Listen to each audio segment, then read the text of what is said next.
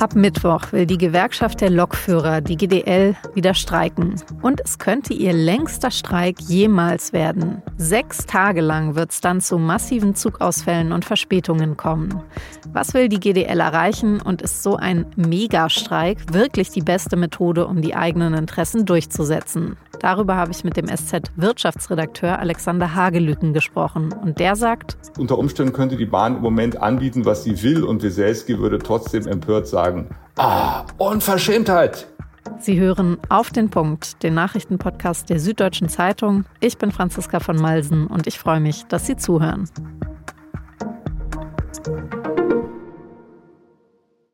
Nur noch 35 Stunden pro Woche arbeiten statt 38 dafür dann aber genauso viel verdienen wie bislang, beziehungsweise sogar noch etwas mehr, weil der Arbeitgeber die Gehälter ordentlich anhebt und die Inflation ausgleicht. So stellen sich Deutschlands Lokführerinnen und Lokführer ihre Arbeitsbedingungen in naher Zukunft vor und streiken dafür jetzt schon zum vierten Mal. Ab Dienstagabend im Güterverkehr und ab Mittwoch früh 2 Uhr dann im Personenverkehr. Der Konflikt zwischen der Bahn und der GDL, der geht ja schon seit November. Wirklich zusammengesessen und miteinander gesprochen haben beide Seiten aber erst zweimal.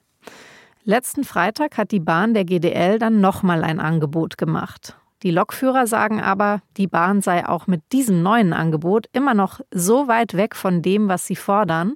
Es mache also gar keinen Sinn, miteinander zu sprechen. Die Bahn sieht es genau andersrum. Die GDL sei diejenige, die den Konflikt maßlos verschärfe, während die Bahn nach einem Kompromiss sucht. Nochmal kurz zur Erinnerung, was das Angebot vom Freitag beinhaltet. Da bietet die Bahn den Lokführerinnen und Lokführern an, dass sie zukünftig nur noch 37 Stunden arbeiten müssten, statt 38. Allerdings, wer diese eine Stunde weniger arbeiten will, der nimmt dann nicht die volle Gehaltssteigerung mit, um die es ja auch noch geht, sondern nur einen Teil davon. Wer die vollen 13 Prozent mehr Lohn haben will, der muss auch weiterhin 38 Stunden arbeiten, so wie bislang auch. Die GDL aber will 13 Prozent mehr Lohn bei 35 Wochenstunden für alle. Mein Kollege Alexander Hagelüken aus der Wirtschaftsredaktion, der beschäftigt sich nicht nur intensiv mit dem Hin und Her bei den Bahnstreikverhandlungen, er beobachtet auch sonst, wie sich unsere Arbeit und unsere Arbeitsbedingungen in Deutschland verändern. Wie sieht er den Streik und könnte der Streik am Ende auch zu besseren Gehältern bei weniger Arbeitszeit in anderen Branchen führen? Alexander, warum war es denn offenbar keine Option für die GDL nach dem Angebot vom Freitag zumindest mal an den Verhandlungstisch zurückzukommen und zu sagen, vielleicht können wir uns da dann etwas näher ranverhandeln an das, was wir uns vorstellen? Also das müsste man natürlich den Herrn Weselski fragen. Aber es ist so, dass äh, die Gewerkschaft und Herr Weselski das sehr grundsätzlich aufziehen, das ganze Thema. Und sie sagen eben, die Bahn muss ihnen noch viel mehr entgegenkommen bei ihrer Kernforderung, nämlich die Arbeitszeit von 38 auf 35 Stunden zu verkürzen pro Woche ohne Lohnverzicht. Aber es ist auch keine riesige Überraschung, dass die Gewerkschaft der Lokführer so sehr auf Krawall gebürstet ist, weil das war sie in früheren Lohnrunden auch schon. Und äh, sie hat äh, 2015 beispielsweise fast mal so lang gestreikt, wie sie es jetzt tut. Das heißt, dieses Verhalten der Gewerkschaft. Das haben wir schon öfter gesehen und es hängt auch damit zusammen, dass die GDL mit diesen Streiks einfach viel mehr den Alltag von Millionen Menschen stören kann, als es andere Berufsgruppen können. Hm. Du hast es ja gerade schon angesprochen. Ein, ein Kernpunkt ist sozusagen die Wochenarbeitszeit und das ist ja so ein bisschen so ein Henne-Ei-Problem. Also die Bahn sagt, wir können die Leute nicht weniger arbeiten lassen, weil dann bräuchten wir 10 Prozent mehr Personal, um überhaupt weiter so viele Züge fahren lassen zu können wie bislang. Und dieses Personal schaffen wir eben gar nicht anzulocken oder zu finden. Und die GDL wiederum, die sagt, ja, würdet ihr es machen, also weniger Stunden für ein besseres Gehalt, dann würde der Job viel attraktiver und mehr Leute würden sich wieder bewerben. Wer würdest du sagen, hat denn recht und wie kann man so eine Henne-Ei-Situation überhaupt auflösen? Also diese Diskussion, die kennen wir ja auch schon bei anderen Tarifrunden, bei anderen Branchen, wo zum Beispiel über eine Vier-Tage-Woche geredet wird. Da ist auch immer das Argument der Gewerkschaften, ja, schaut doch einfach mal, da kommen jetzt vielleicht Leute, für die bisher das klassische Arbeiten mit der Vollzeit, äh, 38 Stunden oder sowas ähnliches eigentlich zu lang ist.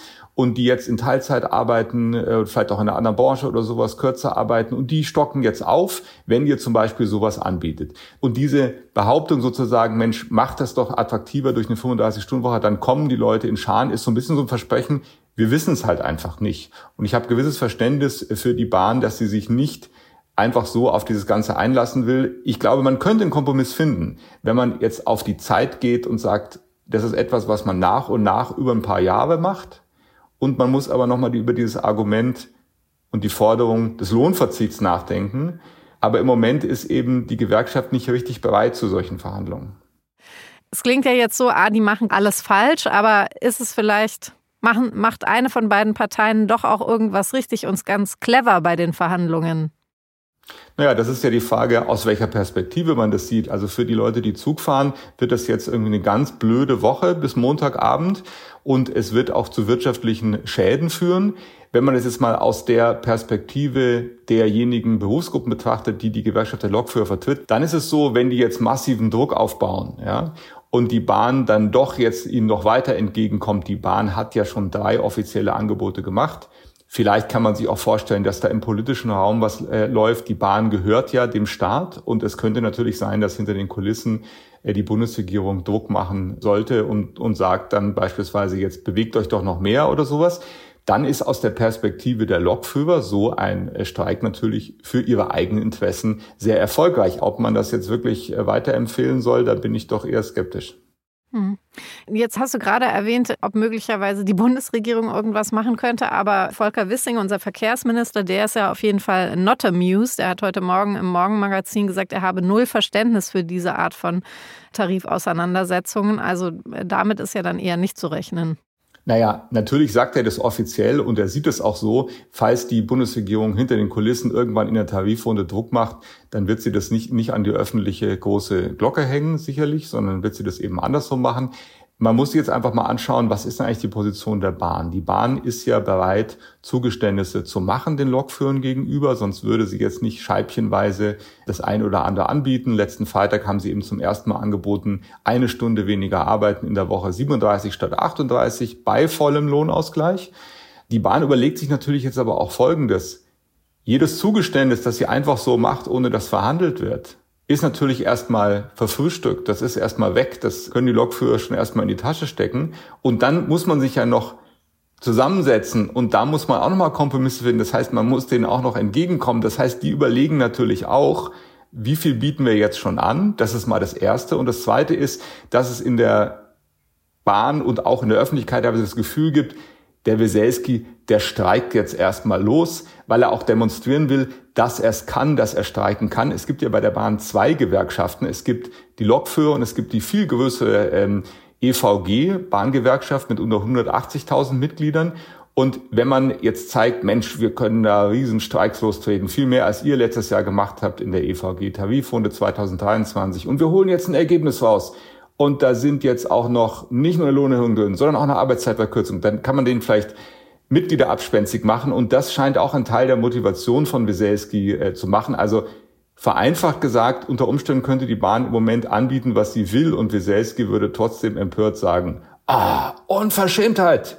Dann sprechen wir zum Abschluss noch kurz über die volkswirtschaftlichen Folgen. Also wenn jetzt auch der Güterverkehr nahezu stillsteht für sechs Tage, wie stark macht sich das denn bemerkbar? Also es gibt ältere Abschätzungen zu dem Thema und die sagen, dass so ein Streik 100 äh, Millionen Euro kostet. Die sind jetzt nicht ganz taufrisch, ähm, aber äh, von äh, vor ein paar Jahren gemacht worden vom Institut der deutschen Wirtschaft 100 Millionen Euro am Tag volkswirtschaftlich. Also diese ähm, Schätzung, glaube ich, die bedeutet schon, dass wir hier bei so einem langen Streik von größeren volkswirtschaftlichen Verlusten sprechen müssen, auch wenn Klingt jetzt, glaube ich, glaube ich, komisch für jeden von uns, aber 100 Millionen natürlich im Vergleich zu dem, was äh, die deutsche Wirtschaft jedes Jahr macht, drei Billionen Euro Wirtschaftsleistung auch dann wieder nicht ganz so viel ist. Okay. Und was bedeutet das für andere Branchen? Also könnten sich die Streiks und wie sie jetzt ausgehen bei der Bahn auswirken, wie viel die Beschäftigten in anderen Branchen verdienen und arbeiten? Dazu kann man sagen, dass wenn man solche Forderungen aufstellt und so schnell und so viel streikt wie die GDL, muss man auch eine gewisse Macht besitzen, den Alltag eben von vieler Menschen und auch von Unternehmen zu stören. Und den besitzen zum Beispiel Menschen nicht so, die im Einzelhandel äh, arbeiten. Also da ist es ja so, dass es seit fast einem Jahr eine Tarifauseinandersetzung gibt, auch mit Warnstreiks. Aber das sitzen die Konzerne, die da tätig sind, ziemlich aus. Das heißt, es kommt sehr darauf an, ob man sozusagen den Alltag eben stören kann. Es ist aber insgesamt so, dass es schon einen Trend gibt, dass Arbeitnehmer in den nächsten Jahren, glaube ich, mehr durchsetzen können, weil eben Personal insgesamt knapper wird. Wir haben die demografische Situation, dass wahnsinnig viele Leute pro Jahr in Rente gehen und nur wenige Berufsanfänger starten. Und das macht es leichter, grundsätzlich für Arbeitnehmer mehr durchzusetzen. Aber ich glaube nicht überall solche Streiks loszutreten, weil in anderen Firmen zum Beispiel kann es ja so sein, in anderen Branchen, dass auch mal Arbeitsplätze verlagert werden, wenn die Arbeitgeber keinen Bock mehr haben. Hm. Alexander, vielen Dank für deine Erläuterungen und ich hoffe, du bist ab Mittwoch nicht auf die Bahn angewiesen, um hier in unser schönes Hochhaus zu kommen. Bin ich Gott sei Dank nicht. Ich kann mit dem Fahrrad fahren.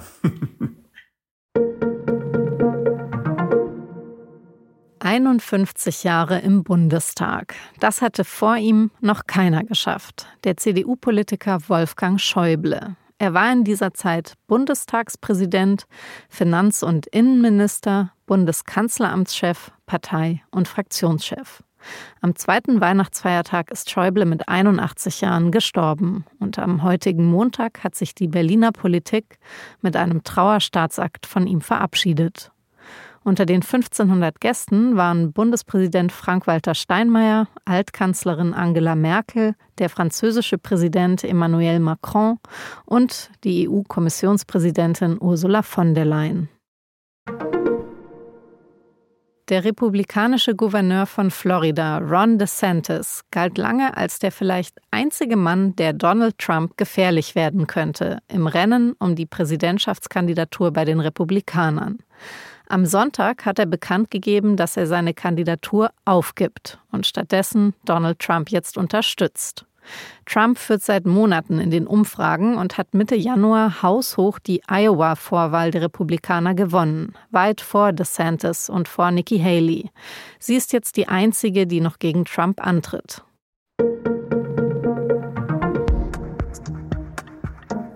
Nach dem Rückzug von Ron DeSantis ist Nikki Haley jetzt also das, was bei Asterix die Gallier sind. Sie ist die einzige, die noch Widerstand leistet, indem sie bei den Republikanern als letzte verbleibende Alternative zu Donald Trump antritt. Aber wie sind ihre Chancen und wer sind die Leute, die vielleicht lieber sie wählen statt Donald Trump? Das erklärt Ihnen mein Kollege Fabian Fellmann, der für die SZ aus den USA berichtet. Ich verlinke Ihnen den Text in den Show Notes. Redaktionsschluss für Auf den Punkt war 16 Uhr. Produziert hat die Sendung Immanuel Pedersen. Vielen Dank fürs Zuhören und bis morgen.